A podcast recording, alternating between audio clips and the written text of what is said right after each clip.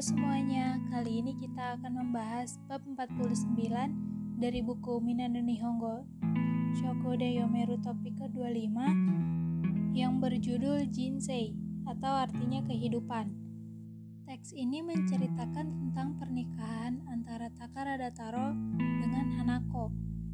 Diceritakan, Takarada Taro lahir di Kyoto pada tahun 1971 dan bekerja di bank setelah dua tahun kelulusannya. Lalu Hanako lahir di New York pada tahun 1965 dan masa kecilnya dia habiskan di Paris, London, dan Moskow. Hanako ini memiliki hobi yaitu desain berbagai hal dan ingin memiliki toko sendiri suatu hari nanti. Ternyata setelah 25 tahun Takarada bekerja di bank, dia memutuskan untuk pensiun.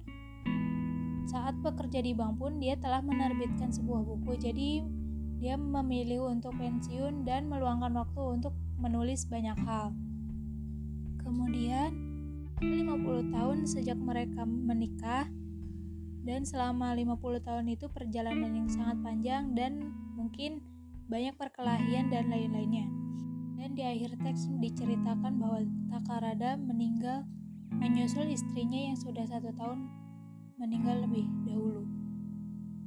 Menurut kalian, apa sih budaya yang bisa diambil dari teks kali ini? Hmm, kayaknya budaya yang bisa diambil dan dipelajari dari teks kali ini adalah tradisi bersulang atau biasa disebut kampai. Secara harfiah, kampai memiliki